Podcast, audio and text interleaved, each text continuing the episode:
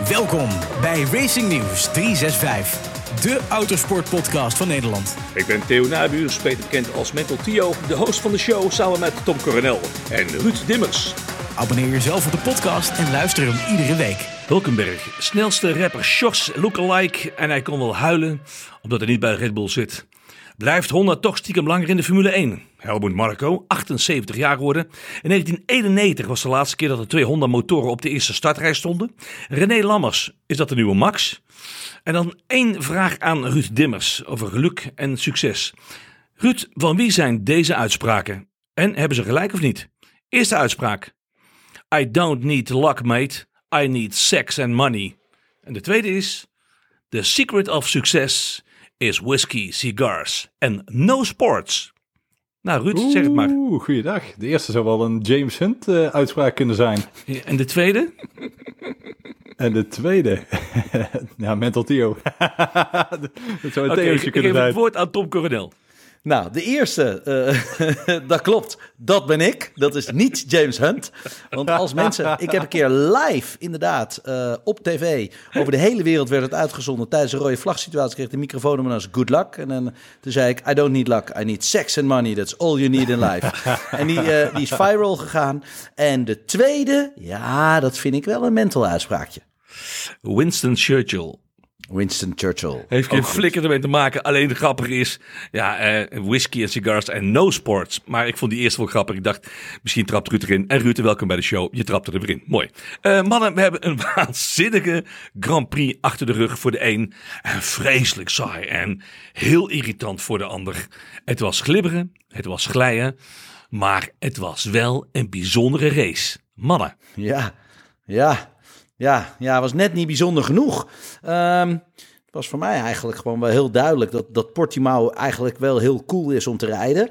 Uh, je zag mensen ook verschillende lijnen rijden. Maar ja, hier en daar ook, ja, weet je, ze waren minder enthousiast dan ik dacht. Hoe ik zelf over het circuit denk. Er was, er was niemand enthousiast om. Dat was gewoon het probleem. Ja, het circuit vinden ze leuk. Alleen uh, dancing on ice. Het was minder erg dan vorig jaar, maar uh, Max die, ja, die had zoiets van, ik heb er totaal geen zin in. Ik heb geen enkel rondje heb ik genoten van Portimao. Uh, Tom heeft dat met de downforce te maken ook? Nou, weet je, kijk, kijk ik denk dat, kijk, genieten is altijd, hè, ieder rondje dat je kan rijden is, is het natuurlijk wel. Maar ja, weet je, je, je, verwacht meer grip. Kijk, als autocoureur zijn, dan wil je een bocht inperen en dan wil je gewoon dat bijna je nek eraf wordt afgetrokken. En als het dan toch een beetje Bambi on ice effect is, want dat is gewoon wat het is, hè, dat, dat, dat wegschaatsen, dat je denkt dat je grip hebt en in één keer glijdt die onder je kont vandaan. Ja, weet je, dat is, ja, dat is, dat is niet het gevoel wat een autocoureur zoekt. Ja, ik had zo'n beetje zelf het idee. Het is natuurlijk een hele leuke baan. Het is ook uh, grappig, omhoog en omlaag. Maar um, is er maar één bocht waar we in konden halen, jongens, daar? Ja, het rechte stuk, het einde van het rechte stuk. Dat was het enige. Maar ik denk het uh, Portimao circuit is wat uh, voor de coureurs leuk is om te rijden. Het is een beetje een achtbaan-effect. Uh, hoogteverschilletjes, blinde bochtjes, lekker naar beneden duiken, de aanrem, zone, zeg maar. Ja, ik, alleen... Ik, ik zag ook veel coureurs fouten maken. De, de pure spanning die ontbrak toch eigenlijk wel. Hè? Het was heel close met elkaar, alleen het was nou niet zo dat je dacht van... Ja, nou pak je hem wel. Ja, dat is meer omdat je achter elkaar gewoon veel moeite hebt met elkaar achtervolgen met, uh, met die medium speed uh, bochten. Uh, en hij is net niet breed genoeg om in te halen. Ik bedoel, er zitten net even wat te veel knikjes in. Maar dit is wel een circuit. Als je over omhoog en omlaag en over verschillende type lijnen. Want je zag dat mensen echt doorschoten. Je zag echt wel mensen op 20, 30 centimeter de apex niet raken. Dat heb ik niet één keer gezien. Maar ook alle toppers heb ik, heb ik echt fouten zien maken. Dan denk ik wel, ja, ze worden wel uitgedaagd. Het zit heel dicht op elkaar, mannen. Hè. Het uh, ontliep elkaar maar weinig. Het was echt. Uh, ik had bijna het gevoel dat als Max het rechte stuk opging, dan moest je eerst een stukje omhoog. En daar had die Mercedes waarschijnlijk iets met trekkracht. Is dat zo? Um, wat mij opviel was eigenlijk dat de Mercedes gewoon sterker was aan het einde van het rechte stuk. Op het moment dat de DRS werd ingeschakeld, zag je dat de Mercedes nog eventjes die laatste adem had. En dat de Honda motor dat niet gaf. Want Max heeft toch wel een aantal keren uh, behoorlijk close geweest uh, en goed in de DRS. Maar ja, dan, dan, dan, dan was dat verschil er niet. En dat verschil was er wel bij toen je uh, Hamilton hem zag inhalen. En ook toen, uh, toen je Bottas hem zag inhalen. Ja, weet je, en dat zijn dan een paar van die dingen. Dat ik denk, damn it. In het begin hadden we die actie, was hij lekker fel. En hij pakte die Bottas, jongen. Ik ging helemaal, of Hamilton, ik stond helemaal te stuiteren. Ja, maar hij kreeg hem eigenlijk heel makkelijk weer terug. En daar baal ik wel van. Rechte lijnsnelheid was heel erg slecht. Uh, Ruud, ehm, Ja. is dat iets eh, wat puur met die motor te maken heeft? Nou, het is een combinatie van. Mercedes heeft al gezegd van we hebben iets minder vleugel. Ehm, alleen, ja, Toto Wolff is natuurlijk de meester van de underdog. Die roept iedere keer van ja, de Mercedes motor is op dit moment minder dan de Hon- Honda motor. Ik geloof daar niet in. Ik denk dat Mercedes nog altijd gewoon de beste motor is, eh, is van het veld. En Honda net iets minder. En je zit met het rechte stuk wat, eh, met wat hoogteverschillen bij. Ze hadden iets minder vleugel. En wat ze gewoon heel goed deden, die laatste twee bochten, ja, daar kun je niet heel kort achter iemand rijden. Dus je zag, Max zat er heel het 4, 15 achter bij Bottas. En dan de laatste sector ging je in. En dat was 6, 7, 18 op het rechte stuk. Ja, dan pak je hem niet. En andersom zag je Hamilton. ehm, bijvoorbeeld bij Perez. Goed, die had wel sleten banden. Maar dan zag je wel het verschil tussen de Mercedes motor met DRS. Ten opzichte van de Honda motor. En Max die heeft natuurlijk keer op keer bij Bottas. Ja, ik onder zijn versnellingsbak gezeten. En hij kwam er gewoon niet voorbij. Reden Nee, op dat de- is- dat is die laatste Tom, of niet? Ja, ja, ja, weet je, dat is, dat is nou ja, wat ik, wat, wat ik net eh, ik, eh, ik, ik eigenlijk ook, ook al zei, is dat het laatste stukje, dat is die, die, die laatste adem dus, want ik bedoel, op het moment dat je DRS hebt, dan heb je gewoon zoveel minder downforce, dan hoor je gewoon echt gewoon 15 kilometer harder te lopen. Kijk, het heeft allemaal verschillende oorzaken natuurlijk, hè. dat is net eventjes die kracht, Eh, het is net eventjes dat of, of de vertanding net niet helemaal is, als je die slipstream krijgt, moet je ook die toeren kunnen oppakken. Hè? En als hij daar die motor niet krachtig genoeg is, ja, dan, dan, dan krijg je hem gewoon niet. En daar zie ik wel duidelijk verschil. Dat de Mercedes-motor daar gewoon net eventjes een tandje sterker is. Maar in die infield zag ik dat Max, weet je, ja, als je drie ronden heel dicht achter Bottas zat, zeg ik, nou Max, nu moet je toch wel op je banden gaan letten. Want het kan wel eens bij rondje 5, 6 dat jij je banden hebt opgevroten. Maar dat, maar dat was helemaal niet het verhaal. Max was gewoon sneller. Je zag gewoon dat hij gewoon, wat is het, 15 tot 20 ronden gewoon constant gewoon die aanval in zat. En gewoon zat te wachten tot er een foutje werd gemaakt. Maar anders kon hij hem gewoon niet voorbij. En ja, dat vond ik wel cool om te zien. Eens, eh, Ruud? Ja, nee, heel, helemaal mee eens. Ehm, en dat, dat was wel het opvallende. Normaal gesproken roken die mannen de banden helemaal op. En Max die zat achter Bottas, twee tiende, drie tiende, vier tiende. Hij remte, hij remte naartoe. Hij zat er gewoon continu sector 1, 2 zat hij gewoon elke keer bij. En dat eigenlijk 30 ronden lang. En uiteindelijk dat foutje van Bottas op zijn, eh, op zijn nog koude, eh, harde banden. Ja, dat straft hij dan wel af. En dan loopt hij ook een beetje weg. En dan zie je dat het pace toch wel redelijk gelijk is aan elkaar. Maar ja, het... ehm, ik denk, ik denk dat Mercedes grotere stappen heeft gezet dan Red Bull in de afgelopen races. Zeker sinds de wintertest. We gaan eh, nabeschouwen. We gaan maar doen eh, aan de hand van een aantal eh, onderwerpen en vragen. En de eerste is: eh, Mercedes heeft Red Bull ingehaald en heeft nu weer een betere auto. Mwah. Ik denk dat Max heel veel vertrouwen heeft. Dit waren gewoon typische circuits waar Red Bull nooit echt gescoord heeft. Ik bedoel, vorig jaar zaten ze 30 seconden achter de Mercedes. En nu waren ze mee aan het duelleren.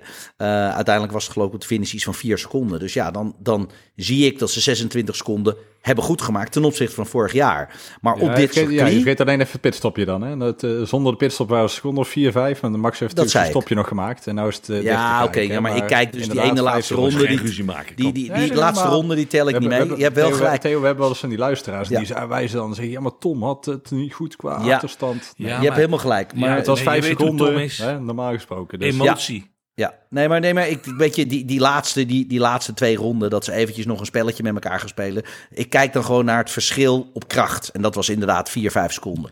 En, En, ik vind trouwens ehm, dat ene ja, momentje van die snelste ronde eruit pikken, vond ik ook wel weer lekker hoor. Ja, nou ja, je geeft wel een tik op de neus, want je laat wel zien dat je de snelste bent. Eh, wat natuurlijk zwaar balen is dat hij door de track limits dat hij hem, eh, dat hij hem is kwijtgeraakt. Kijk, die track limits, ik word er wel serieus moe van. Want dat is namelijk bijna nu prioriteit ten opzichte van het racen. Daar gaan we het nee, daar over, is, daar gaan we het over hebben. Oh, nou is goed. Ga ik Ehm, nu niet even Ruud. Heeft eh, Mercedes iets van updates of veranderingen aan de auto? Weet jij iets uit, eh, uit de Duitse eh, fabriek wat je vernomen hebt? Iets spannends? Ja, ze, hebben, gewoon... ze, hebben, ze, hebben, ze hebben wat kleine updates mee, meegenomen iedere keer. Alleen ehm, in Imola hadden ze, hadden ze volgens mij wat veranderingen aan de vloer. Waar ze natuurlijk het meeste hè, eh, tekort schoten. Maar het lijkt er gewoon meer op dat ze gewoon de afstelling van de auto veel beter voor elkaar hebben dan eh, tijdens de wintertest en bij de eerste race in Bahrein. En ze hadden de baan mee. Ja, ja, dat denk ik wel. Maar goed, Max is er heel simpel over. Die zegt van ja, als we wereldkampioen willen worden, ik wil op ieder circuit kunnen winnen. Eh, hij zat er heel, heel close bij. Eh, maar goed, hè, dat is, eh, ja, je kunt ze niet allemaal winnen. Het is bemoedigend dat ze er dichtbij zaten. Alleen, ja, het, was een beetje zo'n race dat je dacht van, oh, ja, niet weer Mercedes. Hè? Dat, dat hangt nog een beetje boven het seizoen, in ieder geval bij mij. Van, ehm, zie je daar toch in één keer weer die Mercedes uitlopen op de rest van het veld. Ehm, over Max Verstappen, jongens. Maakte Max te veel foutjes in Portugal? Nou, zal ik aftrappen voor de Tom zeggen dat het niet zo is? Ik vond van wel. En ehm, hij maakt natuurlijk zijn foutje in Q3 hè, met track limits. Daarmee verspeelt hij ehm, eigenlijk de pole position, want zijn rondetijd was de snelste. En hij was niet echt sneller door, die, door het overschrijden van die track limit. Dan maakt hij in de race een klein foutje waar Hamilton hè, vol in zijn staart kan zitten. Bij bocht 14 geloof ik dat er was dat Max even een klein uh, ja, los achterkantje had. En natuurlijk in die laatste ultieme ronde van hem, dat hij de, ja, het bonuspunt pakt. Daar zet je weer met die track limits. Eigenlijk zijn er drie foutjes die zijn weekend wel, ja, wel redelijk bepalen, ja, bepalen. Want als hij gewoon die pole had en je rijdt vooraan en de vrije lucht, dan heb je een totaal andere race. Maar Ruud, haalt hij niet gewoon echt het maximale uit die auto? Ja, zonder meer. Maar dat zie je allemaal. Hè. Stan, uh, ik bedoel, Hamilton die had ook niet de perfecte kwalificatie. Die zat ook even te slapen bij de safety car. Die, hè, die herstelt het dan. Dus je ziet dat ze helemaal onder druk staan. Um, en bij Max zie je wel een aantal dingetjes ja, waarvan je dan soms denkt van oké, okay, het, ja, het is maximaal. Alleen ja, twee keer track limits in één weekend, wat je dan heel veel kost eigenlijk in de kwalificatie en in de race. Ja, dat is gewoon jammer. Ook zeg, nodig, Tom, zit je, zit je te, nou een beetje te koken of niet? Nou, ik, ik, ik, ik, ik natuurlijk gewoon op mijn tong. Dat is, uh, dat is natuurlijk heel logisch. Nee, maar dat, dat, dat voel ik ook. Kijk, als jij een auto hebt waar je echt wel gewoon net iets meer dan je best moet doen, dan maak je ook sneller een foutje. Um, en, en, en dat zie je. Uh, weet je, de sterkte uh, van Max lag in die infield. En aan het einde van het rechte stuk, ja, worden helemaal gek dat hij wordt ingehaald. Kijk, dat kleine overstuurmomentje, waardoor je zag, dat was dus de ene laatste bocht bij het uitkomen, dat je net eventjes dat kwispeltje had, waardoor ja, zo makkelijk eigenlijk konden terugpakken. Dan zeg ik, oké, oké, ja, ja, precies net op het verkeerde moment. Maar aan de andere kant, als ik zie hoe Max mensen inhaalt, ja, was dat met veel meer lef en, en veel meer kunde dan zo'n Mercedes dat gedaan heeft. En ja, daarin zie ik dat er een bepaalde drive is en dat het je ook wel makkelijker wordt gemaakt als de auto net even een tandje sterker is op het punt waar die sterker moet zijn. En dat is het einde van het rechtstuk. Ja, klopt. Alleen zijn track limits die gingen natuurlijk in bocht 4 in de kwalificatie en in bocht 14 in de race. Hè? Dus dat was niet recht stuk. Dus hè, antwoord op de vraag, Tom. Maar heeft Max net te veel foutjes gemaakt in Portugal? Ja of nee? Meer dan we van hem gewend zijn. Voor de overwinning, voor de overwinning wel. Uh, maar als je onder druk staat, dan, dan, dan, dan heb je dat altijd wel. Ik denk als je naar Hamilton gaat kijken wat die fouten die heeft gemaakt, je legt ze naast elkaar, is dat, uh, is dat nooit meer geweest. Maar onze focus ligt natuurlijk altijd op, uh, op Max. Ja. En dat, ja, dat, dat, dat, dat, zie je dan ook. Ben met je eens, uh, Tom. En uh, Ruud, ik ben het ook met jou eens met betrekking tot track limits. Ja, het is in de briefing gezegd voor de mensen thuis. Het is allemaal doorgegeven. Het staat zwart op wit. En maar ja, Helmut Marco zegt, daar wil ik echt verandering in. En is zijn kritiek terecht of niet? Nou, Tom, je net op een puntje van je stoel, dus ga los. Duizend procent terecht. Het is gewoon heel simpel. Dit zijn van die artificial tracks, waar ze allemaal van die uitloopstroken maken. Kap nou eens met die onzin. Het is heel simpel. Als er een grindbak had gelegen, was het probleem er niet geweest. En, uh, en ze zijn dus allemaal... Heel simpel, de VIA creëert dit zelf. Zij leggen die stroken ernaast. Ja, en uh, het is heel simpel. Als iemand een fout maakt en je komt het grind terecht, ja, ben je uit de race, klaar. En dan in één keer maken ze de fouten niet. En nu op een, een of andere manier maak je die fout wel, of neem je het risico wel, of hoe je het ook noemen wil. Ik vind het gewoon onzin. Weg met die shit. Er moeten gewoon, heel simpel, grindbakken terugkomen. En ik denk, al zou je daar een strook maken van een meter of drie breed, op clipping point, dan weet je als rijder, daar moet ik niet overheen. Ja, zo is het. En niet anders. En dan hebben ze allemaal weer, ja nee, er moeten broodjes en er moet minder grip gras komen en dit en dat. Jongens, wat zijn we allemaal aan het doen? Ja, ik heb dat probleem nooit gehad in mijn, in, in, in mijn uh, carrière. Dat, het is heel simpel. Dan was het gewoon over, was je auto plat. Ja, maar die, die broodjes, en dat is natuurlijk, hè, kijk, de coureurs, die, ik, ik snap de coureurs. Hè, je wil zo hard mogelijk, dus je neemt iedere centimeter of iedere millimeter asfalt neem je mee. Alleen de broodjes hebben ze natuurlijk in Oostenrijk bijvoorbeeld ook wel eens gedaan. Hè? En dan, uh, dan reed je over die curbs heen, opkomen rechte stuk. En dan huppakee, dan brak er weer een voorvleugel af. En toen waren ze allemaal boos en zus. En levensgevaarlijk, die broodjes. Levensgevaarlijk. Ja, maar goed, dan, als je dat dan weet, dan blijf je toch er toch vanaf. Ik bedoel, hè, dat is altijd een beetje... Kijk, de coureur zoekt altijd de limiet op. En... Uh, de VIA zoekt altijd een beetje de veilige kant op. En dat is gewoon, denk ik, gewoon de hele bottleneck van de hele ja, discussie. Mooi nou wat je zegt, Ruud. Kijk, het is eigenlijk de middenweg. En de middenweg is gewoon grind. Want dan, dan, dan zwak je af, dan is het link, dan komt de grind op uh, de baan. Dan neem je een, een beperkt risico en dat wil je niet. En als je met een, nee, broodje, ja, dat... als je met een broodje risico neemt, dan rij je je auto eraan. En maar, maar als het dan misgaat, dan gaat het ook echt flink mis. En dan komt weer de veiligheid naar voren toe. Ja, maar kijk, de, de FIA die zit natuurlijk zo te sturen op heel die veiligheid. Die zeggen, ja, zo'n uitloopstrook, als er iets gebeurt, heb je nog de kans om te herstellen. Uh, grind, daarvan zie je dat het niet altijd afremt. Hè. We hebben best wel eens wat, wat klappertjes gezien dat de grindbak... Het hoeft ook niet af te remmen. Ja, maar dat je, door, dat je eigenlijk over de grindbak heen ging in plaats van echt volle door. kaatst eroverheen als een steen op het water. Ja, dat is denk ik weer anders met de touringcar dan met de formuleauto. Hè, omdat de Eens. winter er volgens mij onder, onder komt. Toen hebben ze even, nou dan pakken die uitloopstroken. Dan heb je meer, hè, meer escape room. Alleen ja, nou zit je met dit. En ja, het wordt er niet leuker op. En in het geval van Helmut Marco denk ik van ja, oké, het is hè, voor mijn gevoel is het ook... Uh, een stukje politieke oorlogsvoering. Het is nou twee keer Max die het, eh, die het haasje is in één weekend. Hè, met de pol en met de snelste ronde. Alleen ze zijn voor iedereen duidelijk. Het is niet dat Max anders bestraft wordt dan een ander. En dat is soms uh, het vervelende van Marco. Dat hij dat net een beetje Calimero-achtig brengt. En dat hij wil doen geloven dat de wereld tegen Red Bull is.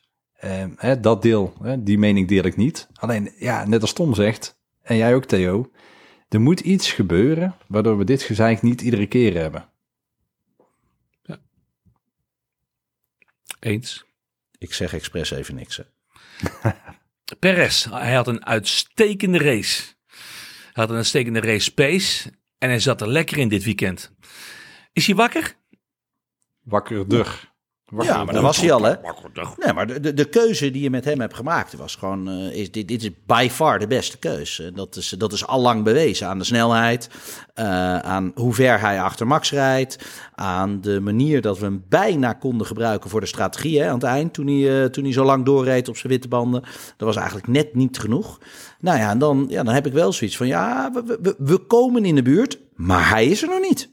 Hij moet, moet zeker in die kwalificatie moet hij dat stapje zetten. En ook in die eerste ronde. Want nou, in de eerste ronde werd hij voorbijgestoven door Norris. Dat beperkt gelijk zijn race. Toen hij Norris op een gegeven moment voorbij was, zat hij een seconde of 7, 8 achter Max. En uiteindelijk komt hij uh, aan het einde van de race komt hij 10 tekort. Dus dat geeft, ondanks zijn rare strategie, geeft het aan dat hij gewoon een hele goede race heeft gereden. Alleen hij mist nog net die finesse om, ja, om elke keer mee te gaan doen. Alleen, uh, volgens mij heb ik het in het begin van voor, uh, voor het seizoen voorspeld. Toen zei Theo van, je bent helemaal gek. Perez gaat gewoon een aantal maal voor Max staan op de startkrit. En daar blijf ik bij. Ja, ja maar dat, dat kan ook. Dat is op het moment dat Max een fout maakt, dan moet hij er ook staan. Daar is hij, wordt hij ook voor ingehuurd. Moet hij wel dat is helemaal waar. Ja, ja. Uh, we gaan naar de Racing News 365 vragenronde. En dat is voor onze luisteraars. En die bepalen waar wij uh, het over gaan hebben. En uh, ze werkte namelijk bij ons bij Racing News 365. En we hebben er een paar voor Tom en Ruud. Hier komt de eerste mannen. En die komt van David Verdonk. En die zegt: Tom, allereerst gefeliciteerd met jouw overwinning. Ja, ik heb er foto's van gezien. Het is in een Golf GTI, volgens mij. Of, uh... Ja, klopt. Op de Nordschleife, op de Nürburgring. Ging helemaal goed. deze jaar. En dat is met uh, celebrities erbij. En heel toevallig is de sponsor ook weer een bekende van vrienden ja. van mij. Die helemaal blij waren met je, Tom. Dus complimenten. Ja, een bekende voetballer inderdaad. Die is onze teameigenaar. Max Kruse. Dat is zeg maar uh, ja, uh, een bekende voetballer in Duitsland. Die was uh, bij ons, ook bij ons op de grid. Dus weet je, dat is ook waarom ik zondag niet in de studio zat. Want dan mag ik er vijf dagen weer niet zijn. En ik zag je met een big smile op Insta. En dat deed je goed. Complimenten. Gefeliciteerd. Ja, um, de vraag aan jou. Um, waar heeft Red Bull het laten liggen ten opzichte van Mercedes? Vraagt David Verdonk. Heel simpel.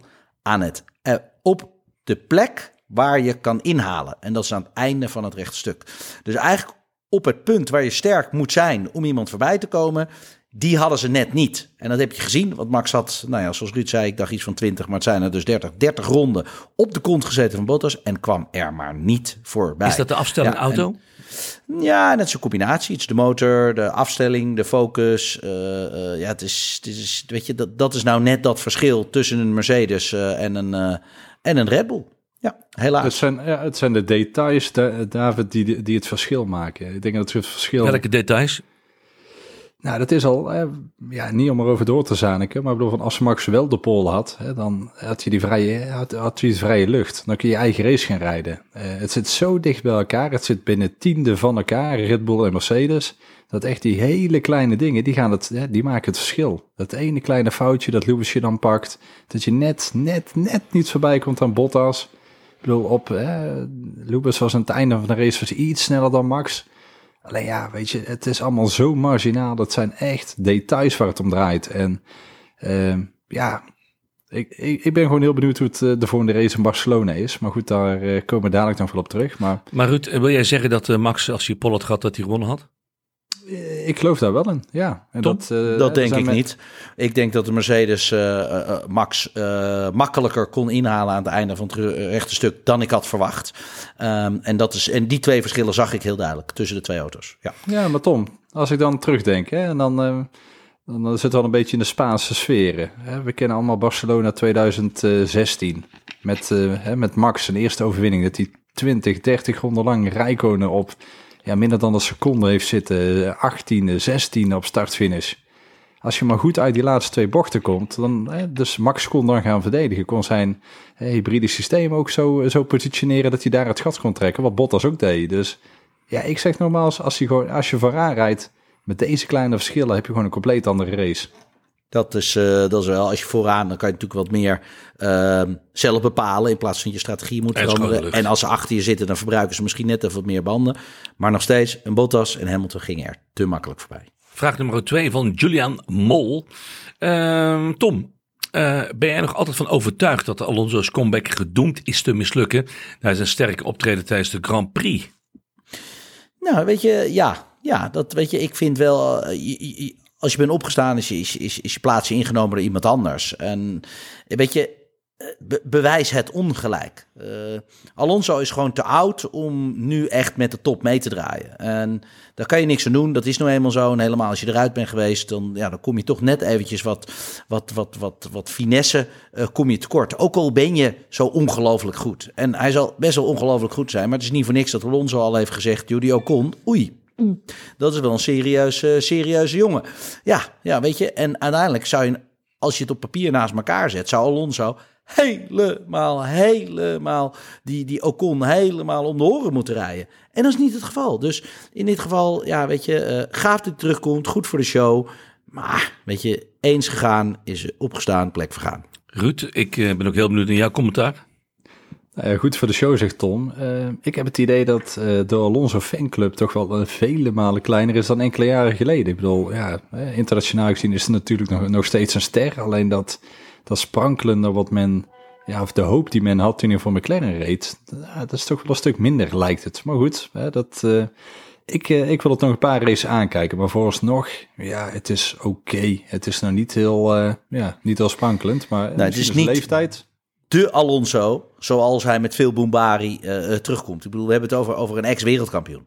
Kom op, ja, ook, veldvulling ook, momenteel. Ja, ook, qua, ook qua woorden, hè. qua ambities die hij uitspreekt, vind ik hem ook heel anders dan enkele jaren geleden. Hè, toen hij nog helemaal de man was en uh, hele grote mond af en toe had. Op het uh, beetje, ja, gewoon het echt brutaal en over de top af, is hij nou veel rustiger erin.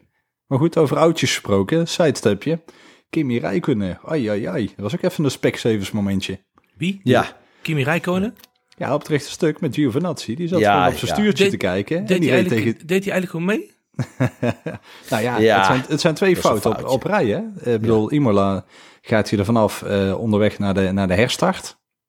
De verliest, hij, de verliest hij tijdens die ronde twee plekken. En na de rand krijgt hij daar een straf voor. En nou zit hij gewoon, ja, hij zit gewoon te slapen. Ja, ja dit was niet chic. Deze, deze, deze wil je niet aan herinnerd worden. Is daar ook het beste vanaf? Uh, Mogen we dat zo nou, concluderen? Mannen, maar dat, dat zeg ik ook die, die oudjes in de Formule 1, bedoel, bedoel, is dat... Ja, maar we hebben karakters Zijn ze nodig. overbodig geworden? Nee, we, we, hebben karakters nodig. Kijk, weet je, dit zijn ex-wereldkampioenen. En ex-wereldkampioenen moeten ontroond worden. En, uh, en want ja, want het is heel simpel. Als ze niet meedoen, kan je ze ook niet, kan je ze ook niet pakken. Dus, uh, dus in principe is het goed dat ze erbij zijn. Oké. Okay. Vraag nummer drie van Steinach. Waarom rijden ze nog met spiegels en niet met camera's in de auto? Want de hele auto hangt namelijk vol met sensoren. Leuke vraag. Nou ja, ik, ik hoorde inderdaad de opmerking van, ja, die eh, leuk dat er spiegels op zitten, maar ja, daar kijken ze amper in. En met de hoge snelheden, het trilt en bibbert, je ziet toch helemaal niks. En dan is de creux natuurlijk Tom. Want jij bent Zie- natuurlijk degene die Jawel, erin zie je wel. heeft. Nee, kijk, je ziet het wel. Kijk, eh, eh, weet je, dat is ook het gevoel wat al die jongens hebben. Je, je weet ongeveer wel waar iemand zit. En je ziet het in je ooghoek. Dus, dus dat is wat gewoon werkt. Kijk, ik bedoel, er zit geen caravanspiegel op. Dat je exact weet waar die rijdt en hoe groot die is en welke centimeter. Maar eh, weet je, je kan heel goed inschatten waar iemand jou wil eh, eh, uitremmen of, of, of hoe die het gaat, hoe die het gaat doen. Ehm, in de GT-auto's, dat klopt, daar zit een camera in de achterbumper. En daar heb je gewoon op je schermpje, daar zie je dus gewoon net als, gewoon, als tegenwoordig met de moderne auto's, gewoon als je achteruit rijdt, gewoon camerabeeld. Ehm, is wel heel iets anders, want uiteindelijk als je door een spiegeltje kijkt, en dat zie je ook in de auto, dan zie je de zijkant van je auto enzovoort. En bij de camera zie je dat niet, hè, want de camera zit mounted op je achterbumper, dus zie je niet wat erachter zit. Dus een beetje als je in een personenauto kijkt, je kijkt door je achteruitkijkspiegel, zie je mensen op de achterbank zitten. Maar als je door het cameraatje heen kijkt, dan zie je alleen vanaf de achterbumper. En dat, dat maakt net even dat verschil. Maar ik weet zeker dat er in de toekomst dat daar ook camera's eh, gaan komen. Dat, eh, dat weet ik wel. Maar dan zie je niet iemand naast je, je ziet wel iemand achter je. Dus de spiegels zijn toch wel heel erg belangrijk. Want anders weet je niet waar ze in het gat zitten. Het zou voor, eh voor Mazepin wel een, eh, wel een uitkomst zijn. Hè? Gewoon eh, parkeersensoren, eh, elektrische signalen. Wat was dat voor een kansloze actie zeg. Ik bedoel, hij, hij reed bijna de leider Perez uit de race. Echt. Ja, Ja, die man moet ze gewoon een botsauto geven. Ja, dat, eh, ik, vond, ik, vond, ik, vond het, eh, ik vond het echt tenenkrommend. Maar mannen, jullie weten, er is alles aan gedaan om die man in de Formule 1 te krijgen. Ze hebben ook ontzettend veel getest. Jaren geleden al, en correct me if I'm wrong, hebben ze dat hele Mercedes-team gehuurd om te gaan testen met die man. klopt. Een beetje klopt. Money zoals uh, Lance Stroll, hè? Dat deed. Eh, alleen nou, ja. Jongens, Ik deze weet- mensen hebben we altijd gehad in de Formule 1. Er zijn altijd twee, drie man die gewoon serieus de Formule 1 teams eh, eh, in leven houden. Eh, dus dat, dat, dat hoort gewoon bij de Formule 1. Daar kunnen we over blijven mopperen. Weet je, maar het is alleen maar goed. Zo'n Eddie de Eagle heb je gewoon nodig. Je hebt gewoon zo'n mafketel nodig. En dat is gewoon gaaf. Daarom hebben we het er ook over. Hè? En ehm, ja, het hoort er helaas bij. Het hoort er helaas bij. Maar als je dan vergelijkt met een Schumacher, dan zeg ik, weet je wat? Die hoor je niet, die zie je niet, die doet gewoon zijn dingetjes. En natuurlijk hier en daar ook, ook wel zo'n beginnersfoutje. Maar dat hoort erbij. Maar die is zich, zich- zichzelf wel aan het klaarstomen. Net als een Russel, weet je. Dit zijn jongens, ga even op de reservebank zitten. Laat af en toe even je kunstjes zien. En over twee, drie jaar ben je helemaal rijp om te pieken. Zoals Schumacher. Ja, ja. Ja, ja dat, dat, dat, zie ik wel. Ik bedoel, die heeft alle klassen hiervoor gewonnen. Hebben we het ook al een keer eerder over gehad. En dan krijg je niet, niet cadeau. Die jongen is goed. Oké, het is geen Senna. Oké, het is geen Hamilton. Oké, het is geen Max. Maar hij is wel goed. En vergeet even niet, hè, Damon Hill is ook wereldkampioen geworden. En in Villeneuve is ook wereldkampioen geworden. Nou, pak die cv er even bij. Voordat ze in de Formule 1 kwamen, eh, wisten ze niet eens hoe, de, hoe het podium eruit zag. Wat? Ze- ik denk dat ze hoogtevrees hadden als ze erop stonden. Oei, oei, oei, Tom, Tom, Tom, Tom. Ja, wat? Kijk Nee, even, is het CV van- kijk even naar het CV van Villeneuve voordat hij de Formule 1 kwam. Joh, dat was in de Formule 3 niks bijzonders. Dat was net voor mijn tijd. In die kaar, in die kaar. Ja, IndyCar. Kom op, we hebben het over Die vrachtauto's in Amerika. Niks ervan. Nee, we hebben het over Volgende Europees week in de race. podcast, Ruud. Rinus Europees VK. race. Oh, eh, Ruud, eh, Ruud, heb je wel eens in een Formule-auto gereden? Eh, nee, ik pas er niet in, Oké, door met vraag nummer 4. Die IndyCar Formule 1 vergelijking wil ik nog wel een keer met je doen, Ruud. Want ik heb in alle twee gereden. En toen had ik net in de Formule 1 auto gereden. En ik kwam in IndyCar terecht. Nou, geloof me, het reed als een vrachtauto. Het is groot, dus het is heel iets anders. Hoe vond je de oval? Ik scheet bagger. Ik, ik heb, je- was heb, je, bang heb je erop, op een heb je erop gereden uiteindelijk? Nee, hè? Nee, nee, ik heb het niet gereden. Ehm, dus, dus er zit een, weet je, het is basketbal en korfbal. Het is alle twee in een, in een mandje werpen, maar het is compleet iets anders. Mag je niet met elkaar vergelijken. Ik heb dan niet zo heel veel raceervaring, maar ik heb ovals gereden op een motor en met een auto. En het, is, het blijft spannend. Continu blijft dat spannend, want die muur blijft je aanloeren constant. Ja, het is, het, is, het, is, het, is, het is een heel ander spelletje. Ja. Ehm, het is, het, natuurlijk moet je het gevoel en de finesse moet je ook met de auto voelen. Maar, maar ga Formule 1 niet vergelijken met IndyCar. En dat is ook al lang bewezen, want alle IndyCar heroes hebben in Formule 1 helemaal niets, niets, niets betekend. Oké, we stoppen ruzie maken. Vraag nummer 4. Don't drink and drive. Eh, is een man die stelt de vraag die schijnbaar ruzie krijgt met zijn vrouw. Mijn partner wil dit jaar nog een paar zondagen weg. Op welke circuits maakt Red Bull dit jaar weinig kans? Nou, kijk, eh, heel simpel. Als, eh, hè, als zijn partner weg wil, ja, dat is toch geen probleem. Komt die vraag voor jou, Ruud? Toch zeker niet? Nee, afzender Maaike. nee, maar ja, als, ik bedoel, als zijn partner weg wil, weg wil is niet zo'n probleem. Ik bedoel, hè, dan zet je de deur open en zeg je, doei, ik ga lekker race kijken. En als ze voor de rest nog weg wil, eh, hè, er zijn ook eh, een eh, behoorlijk aantal weekenden zonder Formule 1. Dus ik zou zeggen, pak lekker een weekend zonder Formule 1. Maar welke squeeze gaat Red Bull het zeg maar niet maken? Monza. Dat is een, een- natuurlijk al eentje die, eh, die je gewoon al aanstipt. Ik bedoel, Monza is gewoon een Mercedes, eh, een Mercedes-baan. En ja, Lange de rest, rechtstukken, eh, veel vol ja. gas. Ja. Ja, daar moeten we wel rekening mee houden. Dus we moeten dus eigenlijk tellen komend seizoen. Ja, maar hij, kan, hij kan lekker in, eh, in augustus kunnen gewoon even weg. Dan is er drie weken geen Formule 1 achter elkaar. Dus veel plezier. Geniet ervan. En eh, kunnen lekker door naar eh, Spa en naar Zandvoort, naar de rand. Wij gaan door naar vraag nummer 5 van Bergie, 79. Red Bull klaagt zoveel. Zijn ze daar niet eigenlijk te goed voor? Of is het allemaal onderdeel van het spel? Iedereen rijdt namelijk op dezelfde baan. Ik zeg racen en 200% gas geven. Heeft Bergie gelijk? Ja, beetje. Hè, beetje. Het is, het, maar het, het is toch gewoon allemaal politiek. Ik bedoel, Helmut Marco is, eh, is soms een roeptoeter. Maar hij, eh, sommige mensen denken dat die man, hè, hij wordt, eh, en dat vind ik wel storend, gewoon een beetje uitgemaakt. Zo van, ja, voor een oude man die het allemaal niet meer ziet en niet meer weet. Die man is hartstikke intelligent. Die, die praat geen onzin. Die zet alleen iedereen op scherp. Hij zet Norris op scherp. Jullie hinderen met jullie McLaren, Mercedes, Verstappen. Hè? Het is allemaal een beetje team eh, Mercedes eh, te- tegen Red Bull en tegen Max. Eh, ja, dus hij, hij, hij probeert alles en iedereen op scherp te zetten. En ja, soms is wel eens een keer een beetje over de top, maar ja, ik geniet er nog steeds wel van. Ik vind, ik Het vind een mooi. mooi karakter in de Formule 1 dit.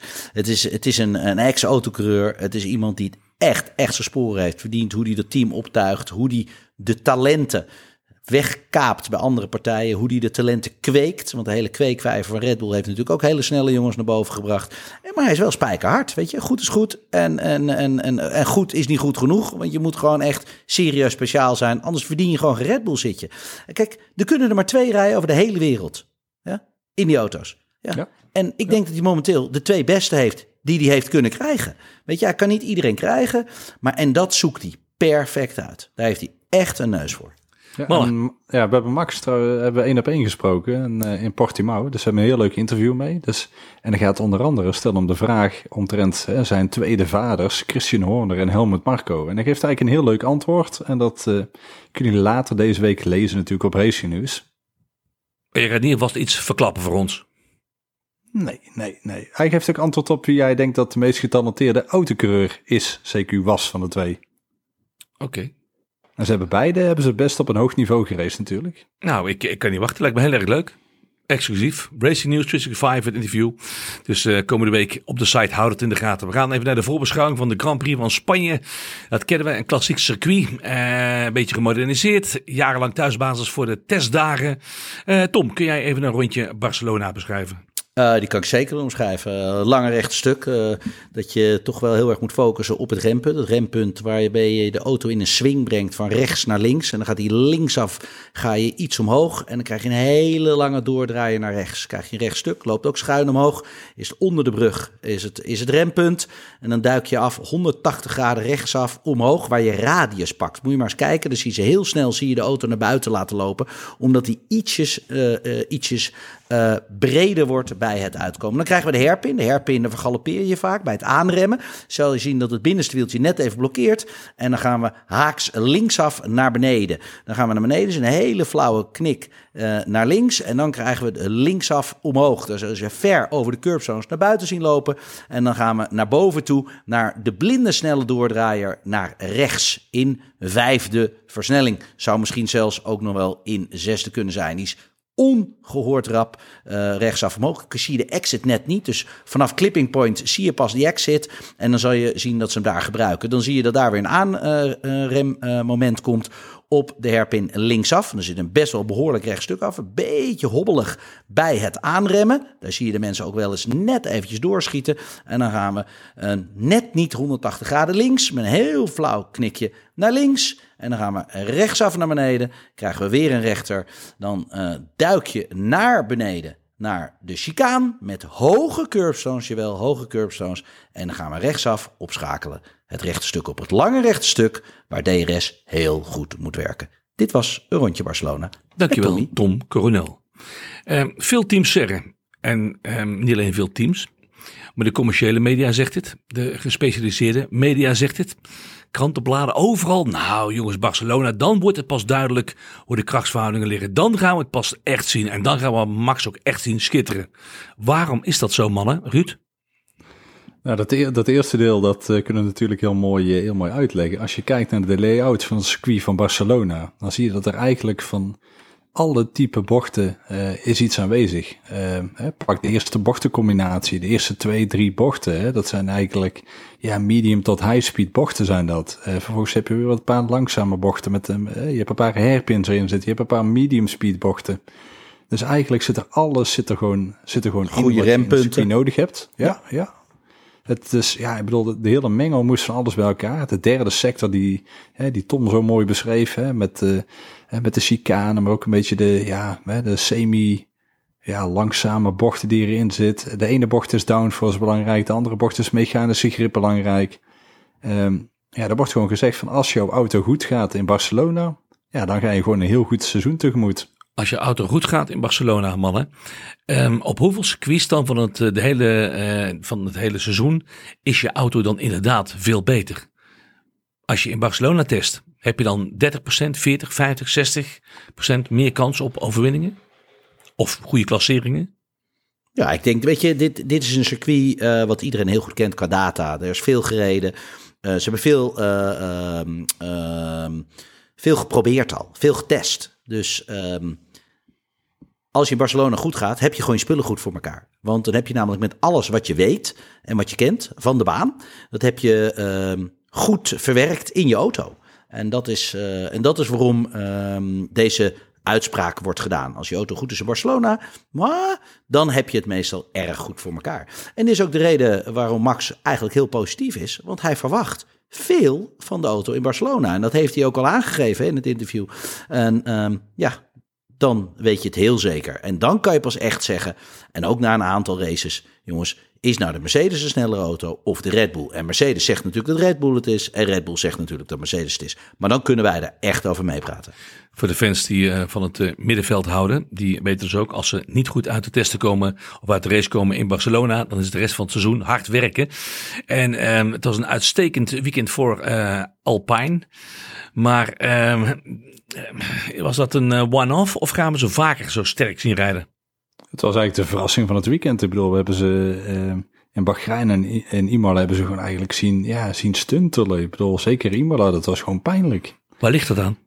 Ja, ze hebben, ze hebben wel upgrades mee, meegenomen. Uh, volgens mij naar Imola. Alleen Imola was natuurlijk een, een halve regenrace. Dus je ziet dat, uh, dat, dat, ze misschien die data geanalyseerd hebben, dat in Portimao alles even samenviel. Ja, ik vond, uh, ja, laat het maar gebeuren. Laat het maar iets dichter bij elkaar zitten. Ferrari viel een beetje tegen in, Portu, in Portimao. McLaren, ja, ja, weet je, dat was ook, hè, één McLaren deed het goed, hè, Norris en, en Ricciardo niet. Ja, je ziet ik, wel die nu, ik zie in heel mijn lijst trouwens, hè, van Racing News 365, zie ik nergens Norris staan. Mijn vriend Norris. Norris is der, staat nu derde in het wereldkampioenschap. Precies, waarom staat die man niet in mijn lijst hier gewoon? Nou, we zijn al zo positief over hem geweest. Hij heeft het heel goed gedaan. Ik vond hem heel aanvallend in het begin van de race. Hij was scherp. Uh, ja, weet je, dat is, dat is iemand die, die, die... Daar gaan we heel veel van. Een, een serieuze, goede subtopper. Ik kruip steeds um, dichterbij, hè? Maar als je naar Alpine uh, kijkt... Uh, en dat, dat vind ik eigenlijk gewoon...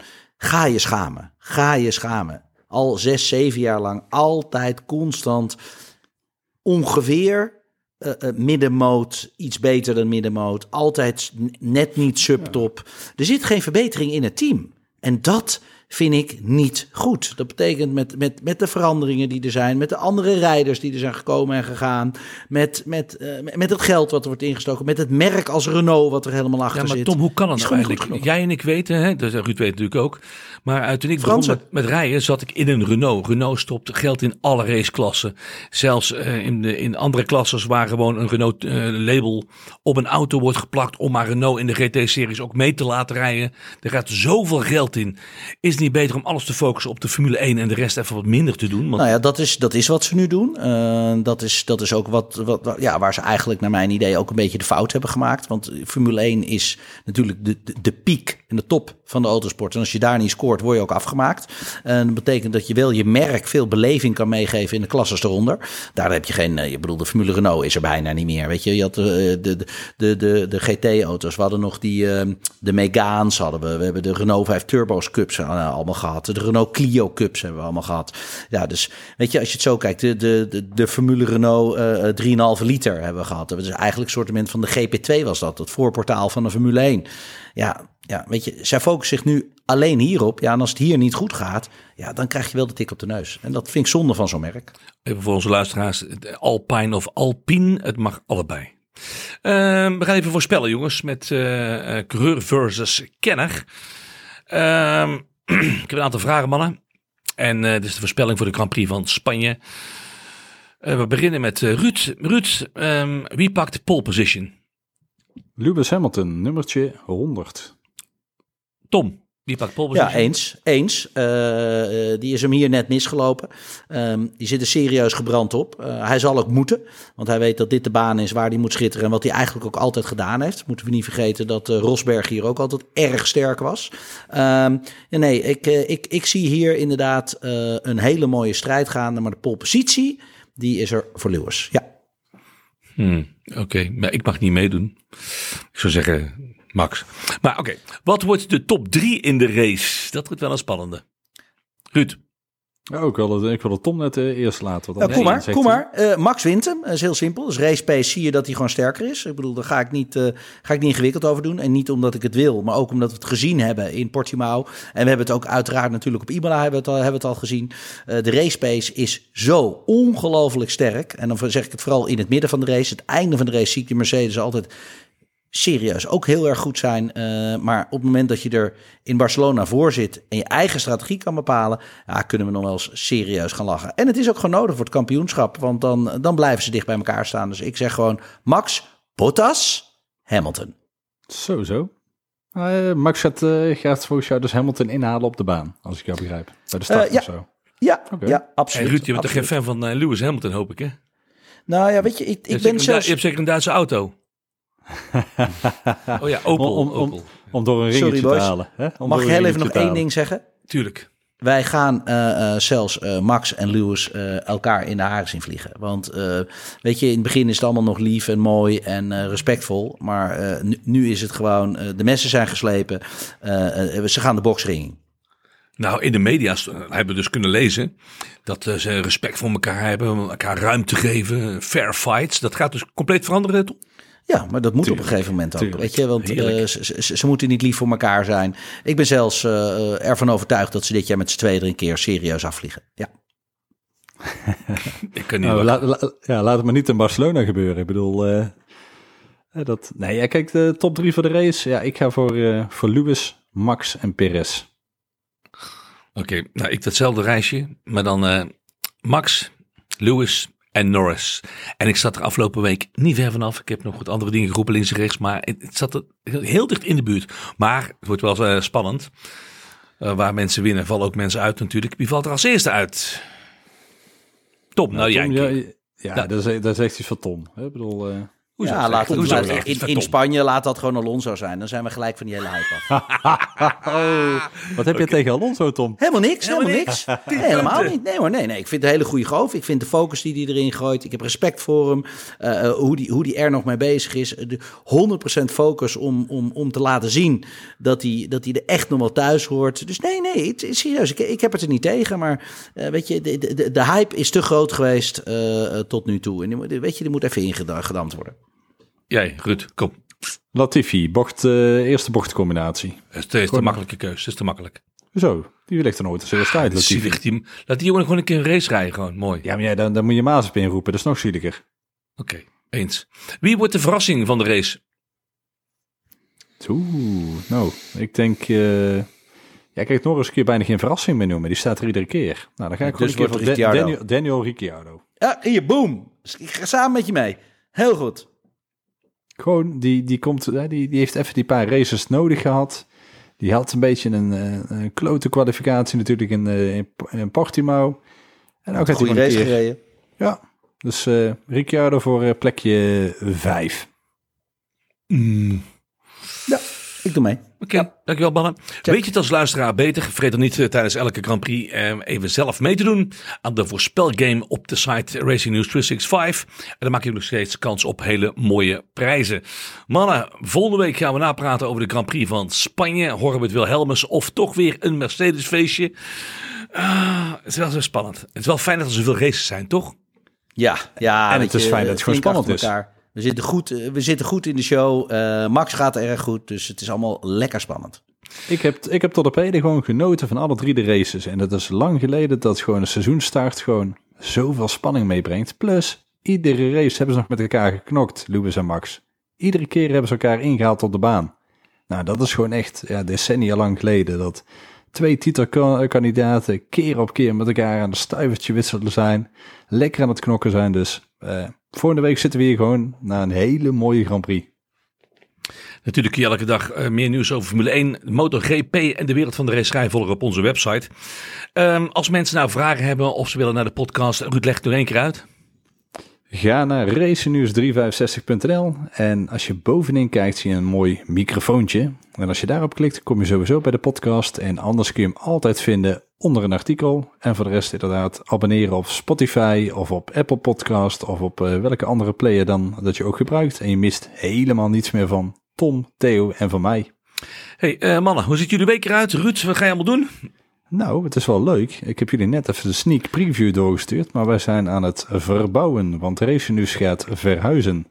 Wij gaan wat, uh, wat groter wonen in Eindhoven, zoals ik het altijd maar zeg. In het mooie SX-gebouw. En even een nieuw kantoortje aan het, aan het inrichten en aan het opknappen. En eind van de week, dus net voor de eerste vrije training zullen we daar zitten. Dus Zo, allemaal gewoon... groter en beter dus. Zeker, zeker. Nou, Tom, door tijd voor loonsverhoging voor ons natuurlijk. Ja, ja zo, zo, zo gaan die dingen. Hè. De langer je er zit, krijg je automatisch uh, krijg je gewoon altijd wat extra's. Ja, maar, ja, sorry, jongens, dat, is allemaal, dat is allemaal geïnvesteerd in het kantoor. Dus. Heel goed, Bos. Dat doe ik even hey, aan, uh, aan geluidsdemping. Uh, Tom. Ja, ik heb, ik heb een hele mooie week. Ik zit namelijk uh, vandaag, uh, zat ik even door mijn agenda heen te bladeren. En ik zag dat ik uh, twee dagen op Zandvoort ben. daar ben ik instructie aan het geven als instructeur.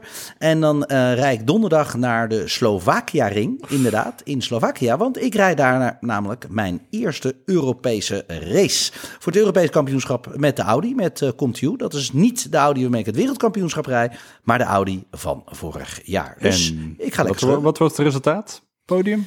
Nou ja, van de zeven races in het wereldkampioenschap heb ik er daar drie gewonnen. Dus uh, de, druk, de druk staat erop. Uh, ja, ik moet zeker, zeker een beker mee naar huis kunnen nemen. Nou, als je hem mee naar huis neemt, dan kan hij mooi bij ons uh, op het nieuwe kantoortje staan, toch? Ik beloof je, als ik een beker meeneem, behalve de overwinningen, want de overwinningen komen natuurlijk hier bij mij thuis staan, krijg jij van mij de beker voor op kantoor. Racing Hoppa, News die staat. En ik heb goed nieuws voor je, Ruud. Ik heb thuis ook nog een beker voor je. Een koffiebeker van de zaak. Nou, hartstikke leuk. Op kantoor. Man, een hele fijne week. Geniet ervan. Jongens, volgende week zijn we er weer. En heel veel succes in de voorbereiding naar de Grand Prix van eh, Spanje. Goed, eh, fijne week mannen. Yeah. Doei doei. Wil je 24-7 op de hoogte blijven? Check dan snel onze website racingnews365.nl of een van onze social media kanalen. Dit was hem alweer, de podcast van Racing News 365. Dank dat je weer luisterde en vergeet vooral niet om jezelf te abonneren op deze podcast via Spotify of Apple Podcasts. En laat dan ook even een recensie achter. Bedankt voor het luisteren naar de podcast. Word onderdeel van de grootste racefamilie van Nederland. Maak nu jouw account gratis aan. Praat mee over de Formule 1, maak kans op leuke prijzen. Krijg toegang tot exclusieve content. Ga naar racingnews365.nl en meld je aan.